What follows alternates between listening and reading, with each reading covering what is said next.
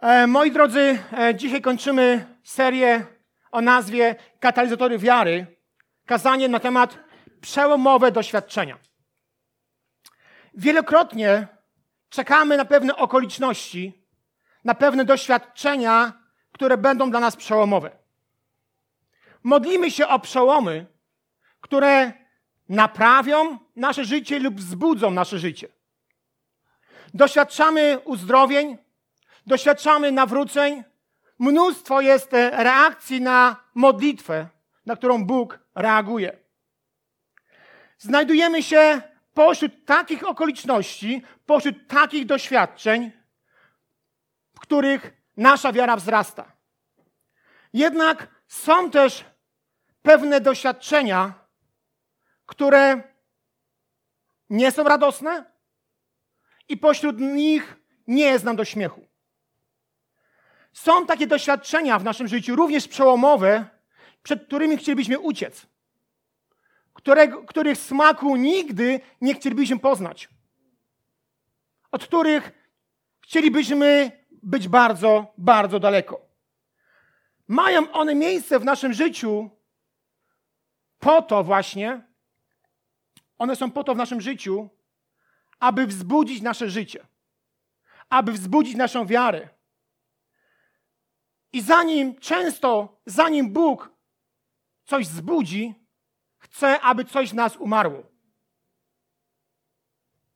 Nie wiem, czy wiecie, nie jestem rolnikiem, ale chyba tak jest, że gdy sadzisz ziemniaki, to ten ziemniak, żeby obrodził, żeby e, wyszły z niego nowe pędy, on musi najpierw zgnić. Musi umrzeć, bo gdy nie umrze, nie, nie będzie z niego nowych ziemniaków. Więc coś musi umrzeć, aby później powstało do życia. Ewangelia Jana, przepraszam za swój głos, ale jestem nieco e, niedysponowany. Ewangelia Jana, 12 rozdział, od 20 wersetu, mówi nam w ten sposób. Wśród tych, którzy przybyli, aby w czasie święta złożyć hołd Bogu, byli też pewni Grecy. Podeszli oni do Filipa z Betsaidy w Galilei z taką prośbą: Panie, chcemy spotkać się z Jezusem. Filip poszedł z tym do Andrzeja, a następnie obaj przyszli do Jezusa. Wówczas Jezus powiedział: Nastąpiła godzina, aby został uwielbiony syn człowieczy. Ręczę i zapewniam was, jeśli ziarno pszenicy wrzucone w ziemię nie obumrze, zostaje pojedynczym ziarnem. Lecz jeśli obumrze, wydaje obfity plon. Kto kocha swoje życie, straci je. A kto nienawidzi swojego życia w tym świecie, uchroni je dla życia wiecznego. Jeśli ktoś chce mi służyć, niech idzie za mną, a tam, gdzie ja jestem, będzie także mój sługa. Jeśli ktoś chce mi służyć, uczci go mój ojciec.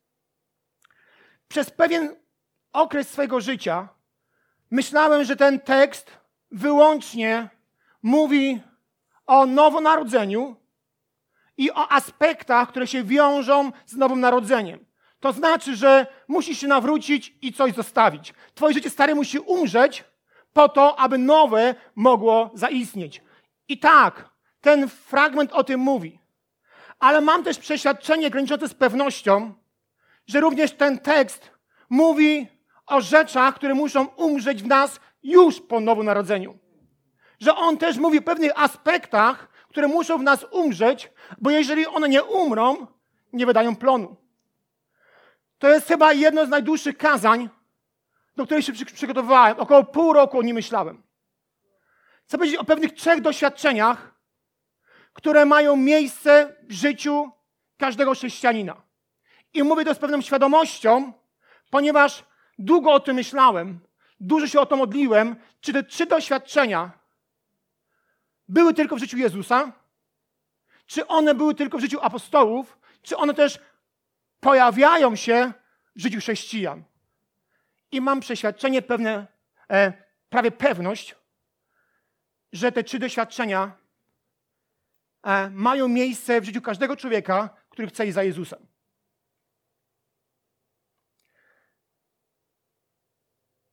Oczywiście o każdym z tych doświadczeń czytamy w Biblii. Zauważamy je u ludzi ze Starego Testamentu i z Nowego. Sam smak każdego z nich zna Pan Jezus. I w jego przypadku łączy te doświadczenia ogród Getsamene. Smak tych doświadczeń znają też apostołowie, znają też uczniowie.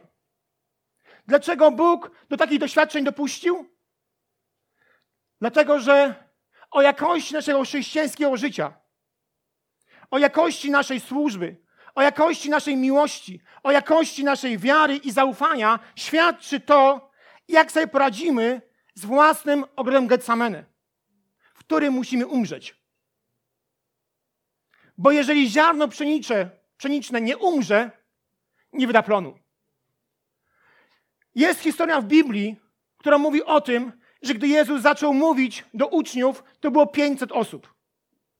A gdy skończył, to tylko 120 zostało z nim. Nie znamy treści tego kazania, ale jeżeli ludzie mogli odejść od Jezusa, to prawdopodobnie to kazanie było podobne do, do tego.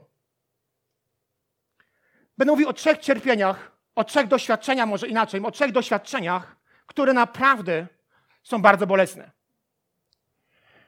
Pierwsze doświadczenie, które mam pewność, że jeżeli idzie za Jezusem, znasz Jego smak, to kielich cierpienia. Ewangelia Mateusza 26 i werset 39. Czytamy słowa Jezusa. Ojcze mój, jeśli to możliwe, oddal ode mnie ten kielich cierpienia. Jednak to Twoja wola niech się stanie, a nie to, czego ja chcę. Jezus przez całe swoje życie wykonuje wolę Ojca. Przez trzy lata, będąc na ziemi, zmierza w kierunku swojego kielicha cierpienia, w kierunku wzgórz Golgoty. Jednak idąc tam, słyszymy smutek w jego głosie, kiedy mówi do uczniów, Ewangelia Mateusza 26:40, czy nie mogliście czuwać ze mną jednej godziny? Ból, który był w kielichu, spowodował to, że pod Jezusa był zmieszany z krwią. I wtedy właśnie zawołał: Boże mój, jeżeli to możliwe, wybaw mnie. Wolałbym raczej, żeby ten kielich mnie minął, lecz bo jest to zbyt wielki ciężar dla mnie. Ale jeżeli jest to Twoją wolą, będę pił z tego kielicha. Dawid, kiedy otrzymał swój kielich cierpienia, to jego pościel była mokra od łez. Napisał Księga Psalmów, szósty, szósty psalm, siódmy i ósmy werset. Zmęczył mnie ciągły smutek. Co noc na posłaniu płaczę. Pościel mokra od łez. Zgryzota przyćmiła mi wzrok. Osłab z powodu mych wrogów. Jak pewnie wiecie, bardzo, bardzo, bardzo mocno wierzę w uzdrowienie. Ale wiem też, że w naszym życiu będą pewne uciski, które się na końcu okazują uciskami, które leczą. Nie wiem, jaki kształt ma Twój kielich cierpienia, ale wiem, że chcąc być chrześcijaninem, musisz się z niego napić. Musisz poczuć smak cierpienia z kielichu cierpienia. Dawid powiedział, Księga Psalmów, 119, Psalm 67-68 werset. Zanim zostałem upokorzony, błądziłem. Ale teraz strzegę Twego słowa. Jesteś dobry i czynisz to, co dobre. Naucz mnie Twoich ustaw. Podczas kosztowania z kielicha cierpienia Nie myśl o tym, że tego doświadczasz, dlatego że żyjesz w grzechu. Nie myśl o tym, że dlatego, że Bóg cię nie kocha, to tego doświadczasz. Nie myśl, że dlatego tego doświadczasz, bo żyjesz niezgodnie z Bożym Słowem.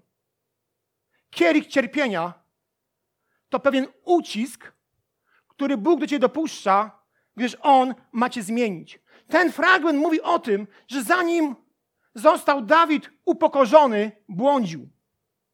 Więc miał miejsce pewien kielich cierpienia, miało miejsce pewne, pewne wydarzenie, które go upokorzyło. Czy ktoś z nas lubi być upokarzany? Czy ktoś z nas lubi być poniżany? Nie. A jednak to się stało w życiu Dawida i czytamy, błądził, ale gdy go to spotkało, zaczął żyć z Bogiem. Miało miejsce pewne wydarzenie, które coś w nim zabiło, a później ożywiło.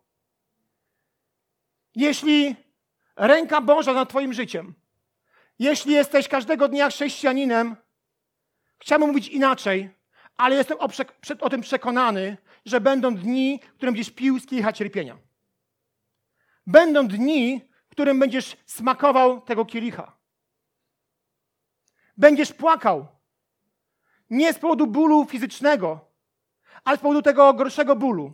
Bólu odrzucenia, niezrozumienia, bólu zranienia. Ból, który ból, będziesz smakował bólu, który jest wynikiem niezrozumienia bliskich, pewnych doświadczeń, na których nie masz wpływu, zranień i odrzuceń. Będziesz pił ból, który wznosi mury milczenia.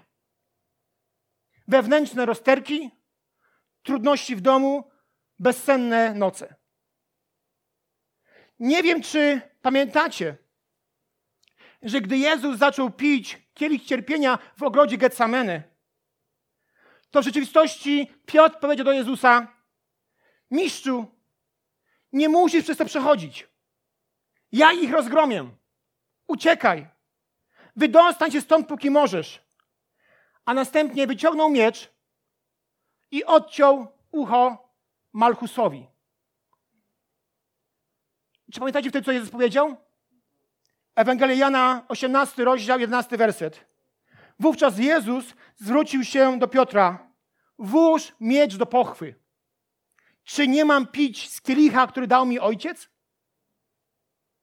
A Ewangelia Mateusza 26:53 dopowiada: Myślisz, że mój ojciec nie wystawiłby mi co najmniej dwunastu anielskich legionów, gdybym go o to poprosił? Jezus, choć nie musiał, to chciał wypić z tego kielicha. Jezus chciał to zrobić, ponieważ wiedział, że to sprawi, że wypełnią się proroctwa i że to przybliża go do krzyża. Jezus chciał ten kielich wypić, ponieważ wiedział, kto ten kielich podaje. To była ręka Ojca. Nawet gdy nie widzisz powodu, czy nie rozumiesz powodu swego cierpienia, możesz pić ten kielich bólu, kiedy widzisz, że podaje ci go ręka Ojca. Może to palić, piec i bardzo boleć. Może to tobą wstrząsnąć. Ale gdy wiesz, że ten kielich bólu podaje ci Ojciec, rozumiesz, że to jest dla twojego dobra. Rozumiesz, że to jest coś, co ma ci pomóc. I myślę, że podczas tego momentu wcale nie musisz się bać. Ponieważ Bóg trzyma ten kielich. I dopuszczając to do ciebie, On też macie w swoim ręku. A kiedy minie ten bolesny epizod, wiesz, że Twoja miłość stała wypróbowana. I wiesz, że już potrafisz kochać miłością agapę. Nie dlatego, że ktoś Ci błogosławi, tylko że jesteś z Bogiem zawsze i wszędzie, w każdych okolicznościach. Rozumiesz, że ten kielich czemuś służył. Rozumiesz, że coś wypalił. Rozumiesz, że ta agapę w tobie zamieszkała. I mówisz wtedy, Jezu, ja tego nie rozumiem. Ja Boże, nie wiem, co się dzieje, ale skoro jest taka Twoja wola, przyjmuję ją i dalej Cię będę kochał. I dalej będę mieć tą relację. I dalej będę osobą, która za tobą podąża. Myślę, że tych 380 uczniów, które odeszły od Jezusa, mogą słyszeć podobne słowa. Bo iluś ludzi idzie za Bogiem dla Jego błogosławieństw. Iluś ludzi podąża za Nim, ponieważ chce mieć fajne życie. Ponieważ chce mieć super życie. I Bóg nam to daje, ale często nie w zakresie, którym my marzymy. Jego błogosławieństwo nie zawsze mówi o pełnym portfelu. Jego błogosławieństwo nie zawsze mówi o fajnym życiu. Jego błogosławieństwo to jest to, jest tym, że możesz każdego dnia mieć relację z Ojcem. I że wiesz, dokąd idziesz. I że tam do góry nie ma bólu ani cierpienia. Nie ma łez. Nie ma niczego, co jest przykre. To jest coś, do czego prowadzi cię kielich cierpienia. Coś musi umrzeć. Coś musi umrzeć, bo jeżeli to nie umrze, to nie wydaje owocu. Bóg nie chce, abyśmy go kochali swoją miłością, bo nasza miłość jest niedoskonała. Nasza miłość może się wycofać, gdy coś nie idzie po naszej myśli. Ale jeżeli poprzez ten kielich cierpienia zamieszka w nas miłość agapę, to Bóg wie, że bez względu na okoliczności i doświadczenia, Ty mówisz, Jezu, ja na śmierć za Tobą. Jezu, ja chcę iść. Nie patrząc na wszystko, co się dzieje w moim życiu. A więc po pierwsze kielich cierpienia, po drugie śmiertelny smutek, to drugie z doświadczeń, które myślę, że albo już część z nas zna, albo znamy wszyscy, ale że nie znamy, przepraszam, że to, że to powiem, pozna smak śmiertelnego smutku, ponieważ ten smak zna każdy chrześcijanin. Ewangelia Mateusza 26, 38. Jezus mówi, moją duszę ogarnął śmiertelny smutek. Ciekawe słowa. Jezus zna swoją misję. Jezus zna swoje zadanie. Jezus zna wszystko to, co się musi stać, a mimo tego jego duszę ogarnął śmiertelny smutek. Czy on nie wiedział o tym, że za chwilę, za jakiś czas odniesie jedno z najbardziej spektakularnych albo najbardziej spektakularne zwycięstwo na świecie? Przecież pokona śmierć.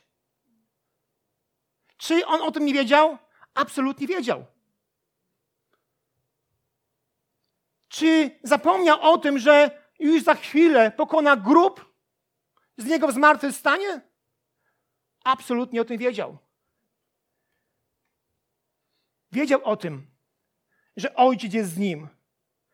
Ale pomimo przeznaczenia, pomimo prowadzenia,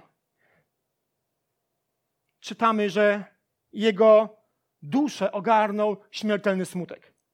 Ewangelia Jana, 16 rozdział i 16 werset. Jeszcze tylko krótki czas, a nie ujrzycie mnie, ponieważ odchodzę do Ojca. To mówił nieco wcześniej swoim uczniom, a więc rozumiał swoją rolę. Rozumiał, co się wydarzy. A mimo to smutek w jakiś sposób opanował jego duszę. Jezus doskonale to znał swoją przyszłość. Wiedział, że będzie przeżywał to doświadczenie. Ciekawe jest to, bo znawcy tematu mówią, że najtrudniejszą częścią wiary zawsze jest ostatnie pół godziny. Jest wielu optymistów, którzy mówią: Będę tańczył całe swoje życie, będę bawił się całym swoim życiem, a gdy odczuję sygnały, że będę umierał, wtedy coś z tym zrobię. To jest optymizm, a nie wiara. Rozumiecie różnicę? Są tacy, ja to nie sprawdziłem, ale są znawcy tematu, którzy mówią, że pół godziny przed śmiercią to są najtrudniejsze pół godziny. Dlaczego? Bo komuś na tym bardzo zależy, abyś nie poszedł tam, gdzie chcesz iść.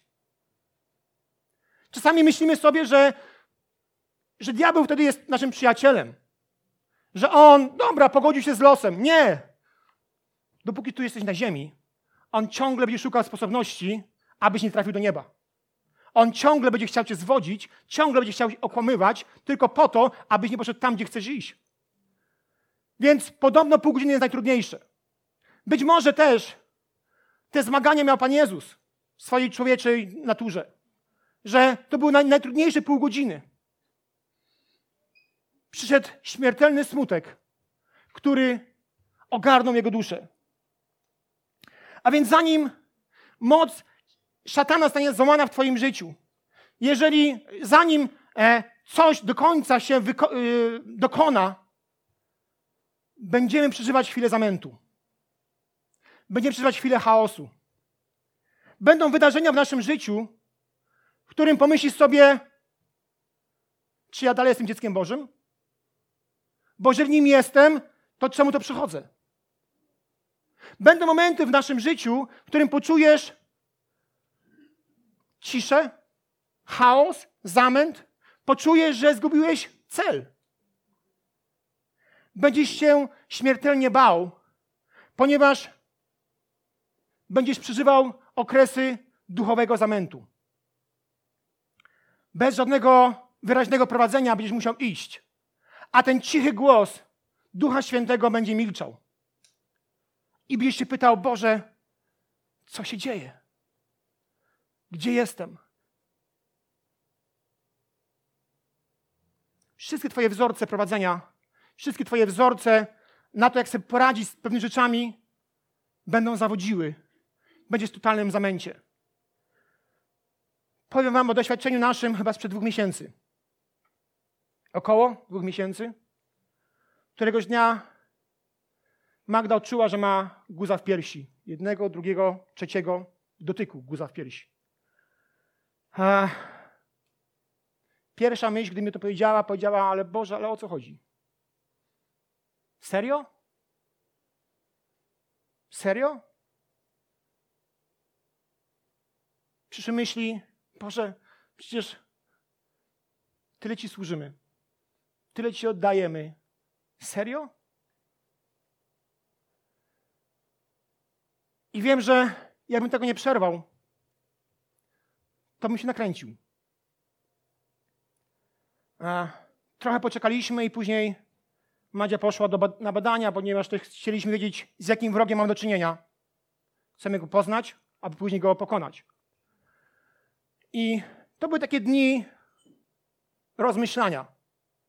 Z jednej strony myśli śmiertelny smutek. E, wiemy o tym, że to się da wyleczyć. Wiemy o tym, że Bóg może to uzdrowić ale też mamy przykłady, doświadczenia, które wiemy, że nie, nie, nie do końca się dobrze skończyły. Więc walka.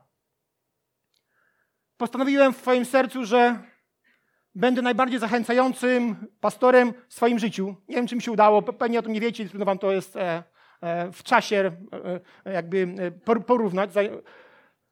Mówię, nie da mi komu poznać, że walczę ze, ze smutkiem, że nie wiem o co chodzi, że mam zamęt.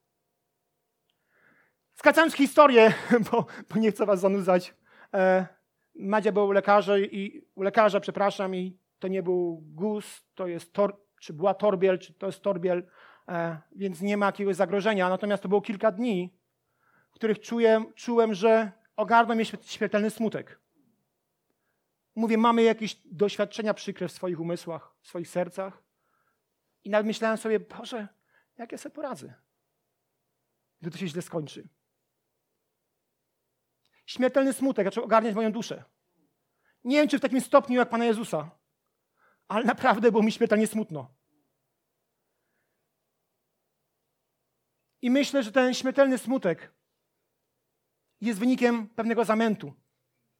Gdy tracisz pewność, że Bóg jest dobry we wszystkim, gdy pozwalasz na to, żeby pewne myśli, pewne może przykre myśli, przykre doświadczenia ogarniały Twoje serce, tracisz przyczółek. Pozwalasz, aby zamęt, aby chaos drążył, jakby Twoje serce e, dotykał. Wiesz, że Bóg uzdrawia, wiesz, że Bóg leczy, ale masz też myśli, które mówią: Serio, Boże? Tak mi odpłacasz? Serio, Boże? Czemu tego dopuściłeś? Śmiertelny smutek chce ogarnąć nasze serca. I musimy w tym momencie szczególnie być blisko Boga. Modlić się i wołać: Panie, bez względu na wszystko, ja chcę Ci ufać. Bez względu na wszystko, ja chcę iść za Tobą. bez względu na wszystko, ja chcę być blisko Ciebie. I wierzcie mi, musiałem wykonać pewną, tak samo Madzia, musieliśmy wykonać pewną pracę w swoich sercach. Bo jeżeli byśmy się temu nie postawili, śmiertelny smutek by ogarnął całe nasze życie. Kiedy Piotr przeżywał swoją ciemną noc zamętu, przestraszył się zapał swojego mistrza i wtedy odczuwał śmiertelny smutek. Kiedy Dawida dopadł śmiertelny smutek, powiedział: Omdlewa też we mnie duch, trwoży się me serce, mówi Księga Psalmów. Z kolei, gdy Job doświadczał śmiertelnego smutku, powiedział: Nie widzę go, chociaż przechodzi. Mija, a dostrzec nie mogę. A następnie powiedział: Panie, ja nie pokładam ufności w swoich bogactwach. Nie ukrywałem moich grzechów. Byłem szczery. Moja uczciwość nigdy mnie nie opuściła. Dlaczego muszę cierpieć? Dlaczego muszę to przeżywać? Coś, czego nawet nie rozumiem. Tak jak Job, wielu chrześcijan zadaje sobie to pytanie. Boże, serio?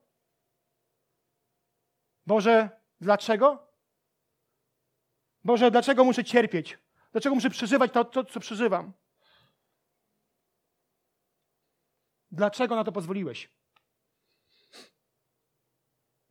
Muszę z pokorą przyznać, że nie znamy odpowiedzi na te pytania.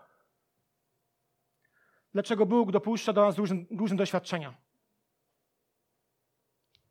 Niektóre doświadczenia po czasie rozumiemy, a niektóre odpowiedzi poznamy dopiero w niebie. Wiemy natomiast z listu do Rzymian 8:28, że kochającym Boga to jest tym, którzy są powołani zgodnie z Jego planem, wszystko służy ku dobremu. I to jest bardzo trudno to zrozumieć często. Boże, serio? To ma być dla mojego dobra? Wiemy też z listu pierwsze, pierwszego listu do Koryntian 10:13, że dotychczas nie spotkała was próba przekraczająca siły ludzkie. Bóg jest wierny. On nie dopuści, aby was doświadczano ponad wasze siły.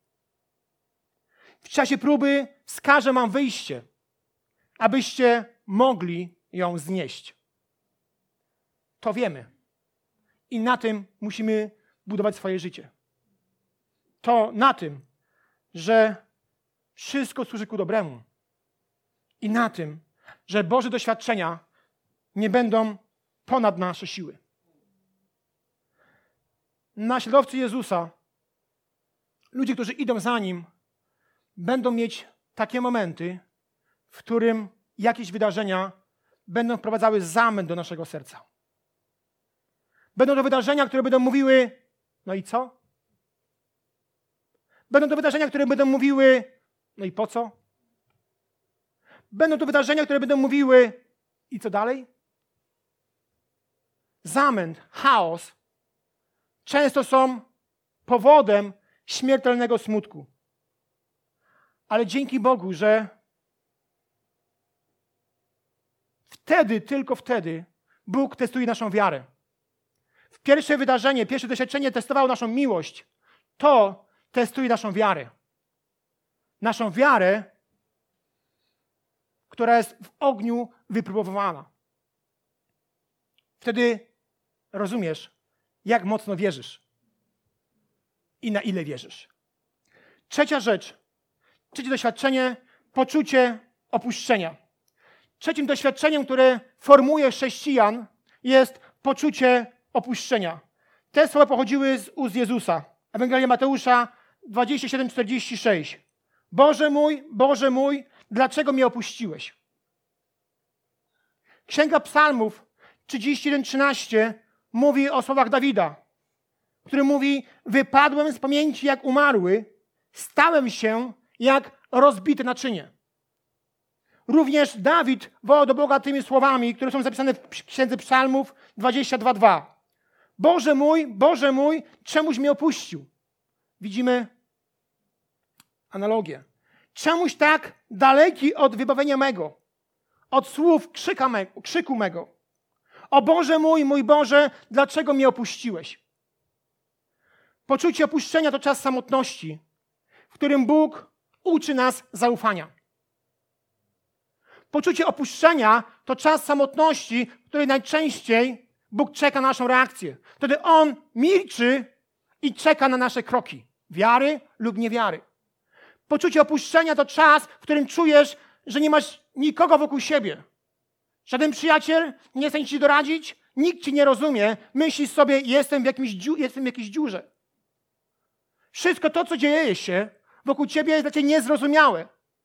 I ciągle czujesz, że jesteś sam. Ciągle czujesz, że jesteś sam.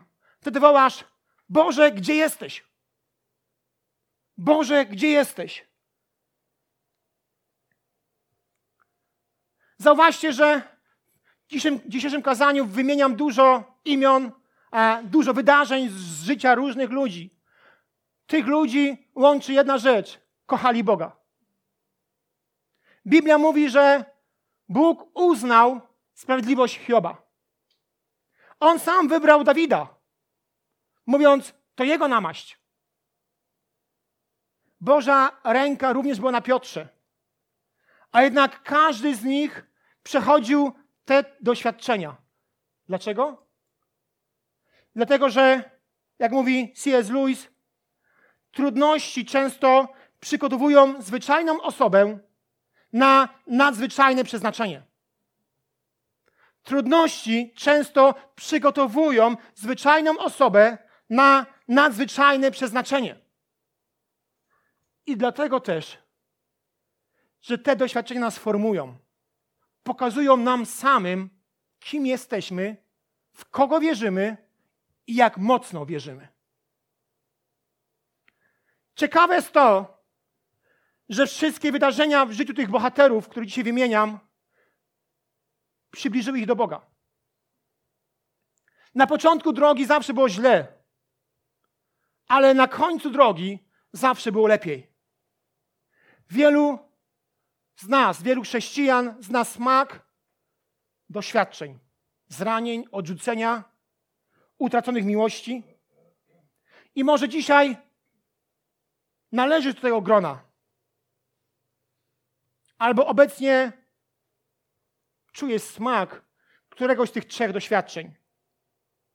Wiesz, co to znaczy zalewać poduszkę łzami? Bliskie są ci pytania, Boże, gdzie jesteś? Albo serio? Może obecnie doświadczasz kielicha cierpienia, śmiertelnego smutku lub poczucia opuszczenia. Może ci się wydaje, że jesteś w jakiejś beznadziejnej sytuacji, jakiejś klatce, z której nie można wyjść. I wtedy przychodzi pytanie, czy ta ciemność kiedyś się kończy? Czy jestem przeznaczony do kłopotu przez całe swoje życie? A później, Boże, gdzie jesteś? Może obecnie przeżywasz swój największy potop swojego życia. Może myślisz, że fale zalewają cię i znikąd już nie masz tlenu. I myślę sobie, że kiedy, kiedy, kiedy przechodzimy takie, takie doświadczenia, musimy stać mocno na Bożym Słowie. Jeżeli będziemy szukać swoich rozwiązań, swoich wyjść z tych doświadczeń, zwariujemy. Wtedy musi stać mocno na Bożym Słowie. Wczytywać się w to, co Bóg mówi. Karmić się Jego treściami. Czytać, czytać i czytać. Czytać o Bożej miłości, o Bożej wierności, o tym wszystkim, czego już doświadczyłeś. Uciekaj do Pana i spędzaj z Nim czas. Choćby to miały być tylko pytania, nie izoluj się od Boga. Rozmawiaj z Nim i bądź, bli bądź blisko z Nim, jak to jest możliwe. Wiedz, że Bóg o Tobie nie zapomniał. Wiedz o tym, że Bóg Nie jest osobą, która cię nienawidzi. Nie pozwól, aby te myśli były w, twoim, w Twojej głowie. Skoro Biblia mówi, że nawet każdy nasz włos jest policzony, myślę sobie, że również każda nasza łza jest policzona. Pamiętaj w środku tych doświadczeń, że jesteś obiektem Jego niezmierzonej miłości. Skoro byłoby inaczej, to by nie oddał za Ciebie swojego życia. Ci, którzy idą na krzyż, muszą przejść przez swoje własne getsameny. Ale wiedz, że po płaczu i smutku kiedyś zasłona się rozdziera i przychodzi radość. Nie wiem, jak długi jest Twój ogród Getsamene.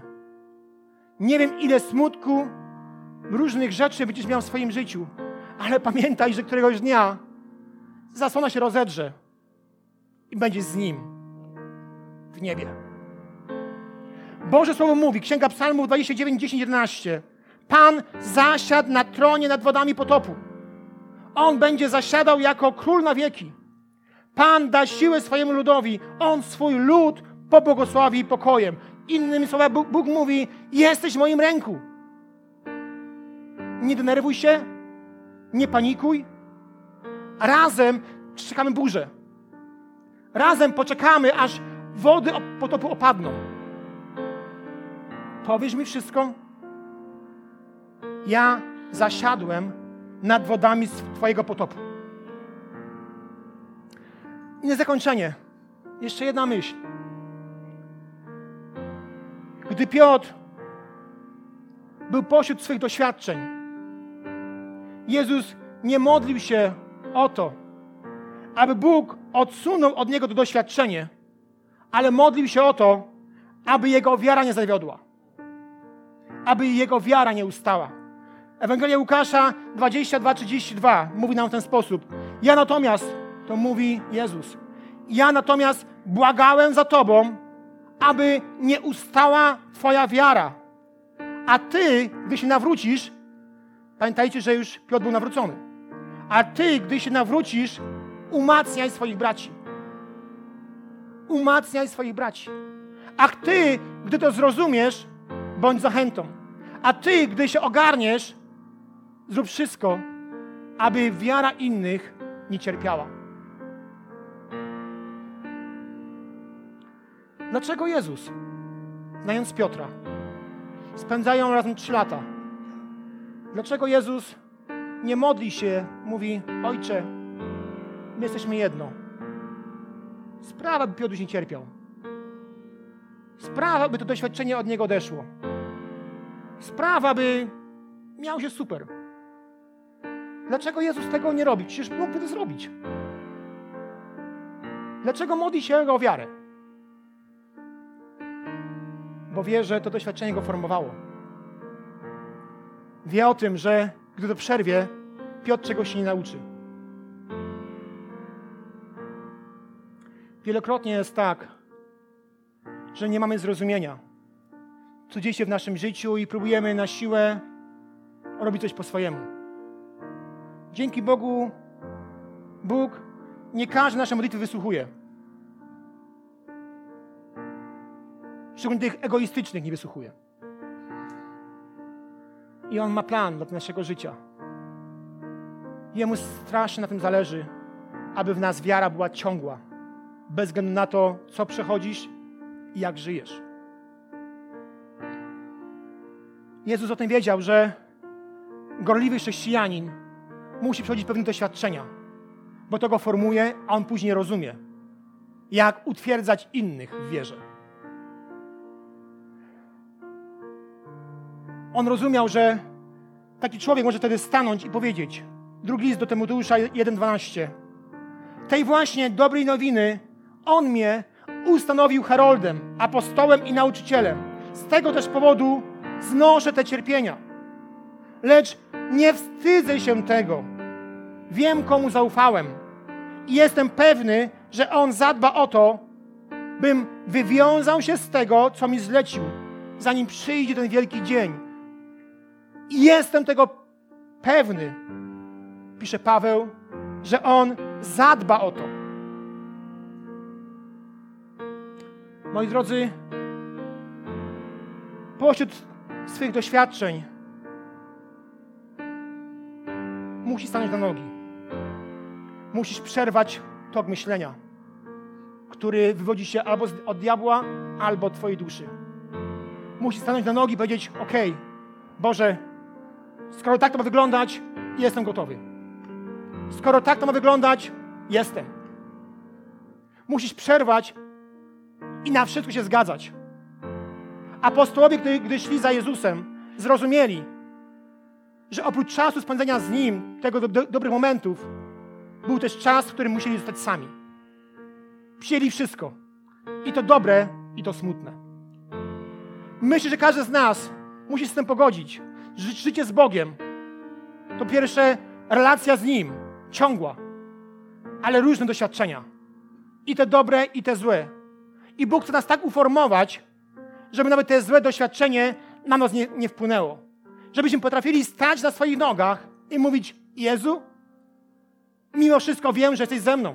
Mimo wszystko wiem, że moja miłość przez to wzmocnie, wzrośnie. Wiem, że moja wiara będzie mocniejsza. Wiem, że zaufanie do Ciebie będzie się silniejsze. Jezu, jestem.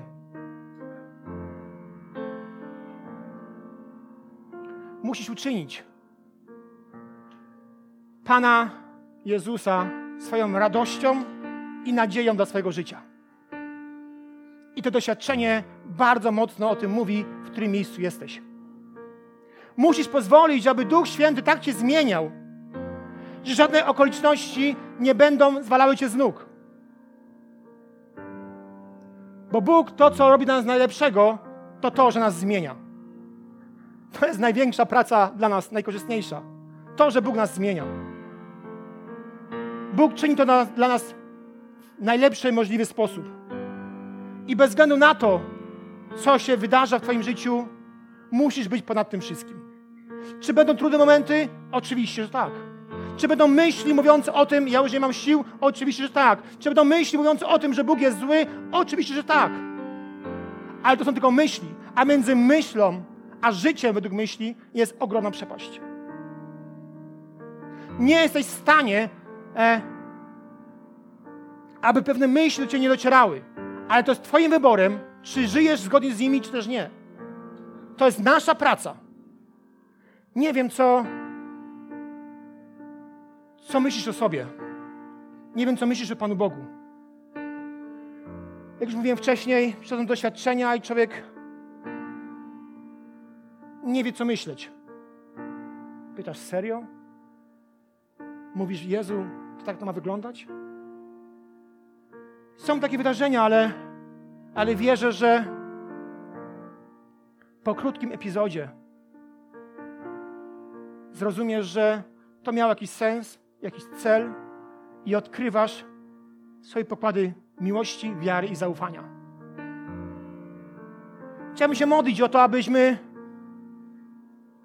abyśmy nie tracili swojej wiary. Dzisiaj nie będziemy modlić się o to, co przeżywasz. To nie jest dlatego, że to mnie nie obchodzi. To mnie bardzo obchodzi. Ale chcę modlić się o to, aby tak się modlił Jezus o Piotra, aby nie ustała Twoja wiara. Aby pomimo różnych wydarzeń, abyś ciągle był pewny, że Bóg Cię kocha. Że ma dla Ciebie plan. Proszę skłońcie swoje głowy.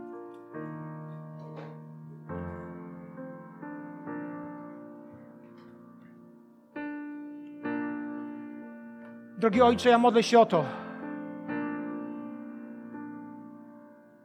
aby w, w tych trudniejszych chwilach, w tych bolesnych doświadczeniach, w tych momentach przełomowych do naszego życia, nasza wiara była silna. Boże, ja modlę się o to, abyś umocnił naszą wiarę tak mocno, że żadne doświadczenie nie będzie w stanie zmienić czy wykluczyć relację z Tobą. Ojcze, nie wiemy, dlaczego do, dopuszczasz do nas różne doświadczenia. Dlaczego dopuszczasz różne wydarzenia. Ale ufamy Ci,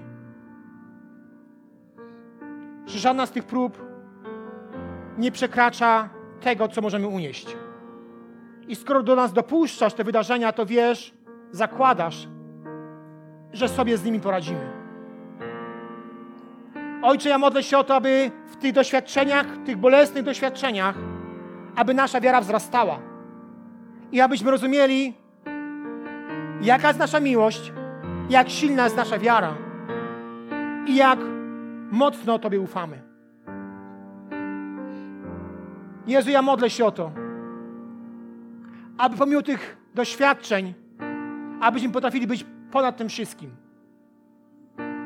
W jakimś momencie, szybkim momencie się odciąć od myśli i zacząć żyć zgodnie z tym, co mówisz w swoim słowie.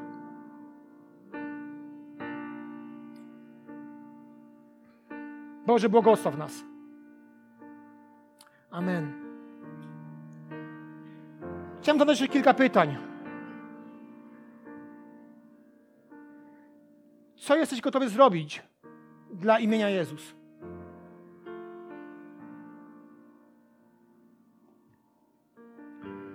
Czy jesteś gotowy zgodzić się na trudne rzeczy w swoim życiu? Czy jesteś gotowy coś zostawić, coś, co bardzo lubisz? Gdy Bóg powie ci, Magda, zostaw to?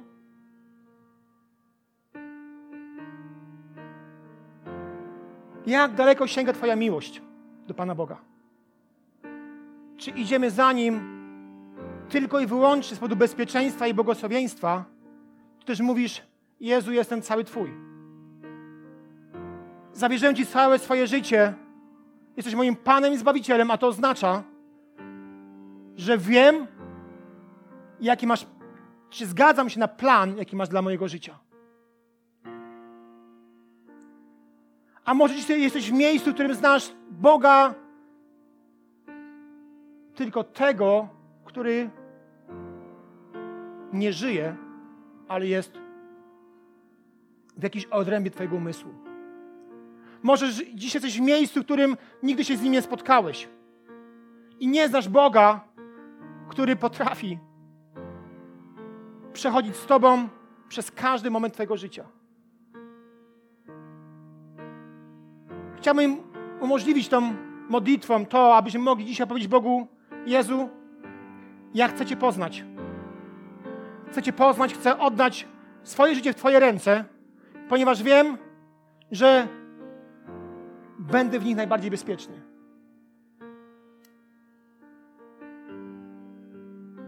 Ale wiedz, moi drogi, o tym, że gdy powiesz tę modlitwę, to znaczy, że będzie się zgadzał na kielich cierpienia, śmiertelny smutek i poczucie opuszczenia. I myślę, że właśnie w takim momencie 380 uczniów odeszło od Jezusa, bo przestało rozumieć, że to jest tylko błogosławieństwo. Jeżeli Bogu oddaje swoje życie, będziesz miał mnóstwo dobrych epizodów i kilka mało przyjemnych. Ale życie z Jezusem tak jest najlepsze. Jeżeli chciałbyś, chcesz, proszę powtarzać za mną modlitwę. A pomoże ci ona oddać swoje życie w ręce Jezusa. Panie Jezu, wyznaję, że jesteś Synem Bożym. Wyznaję, że umarłeś za mnie i zmartwychwstałeś dla mojego usprawiedliwienia. Chcę oddać Tobie swoje życie. Chcę, aby każdy pokój mojego serca należał do Ciebie. Jestem tego świadomy, że z powodu tej decyzji całe piekło na mnie się rzuci. Ale ja wierzę, komu zaufałem. Wiem, komu zawierzyłem. I teraz, pomimo różnych okoliczności, chcę powiedzieć: Jestem grzesznikiem i potrzebuję Cię, Chryste. Dziękuję Ci za to, że przyjmujesz moje życie i że od tej pory będzie wyglądało inaczej. Amen.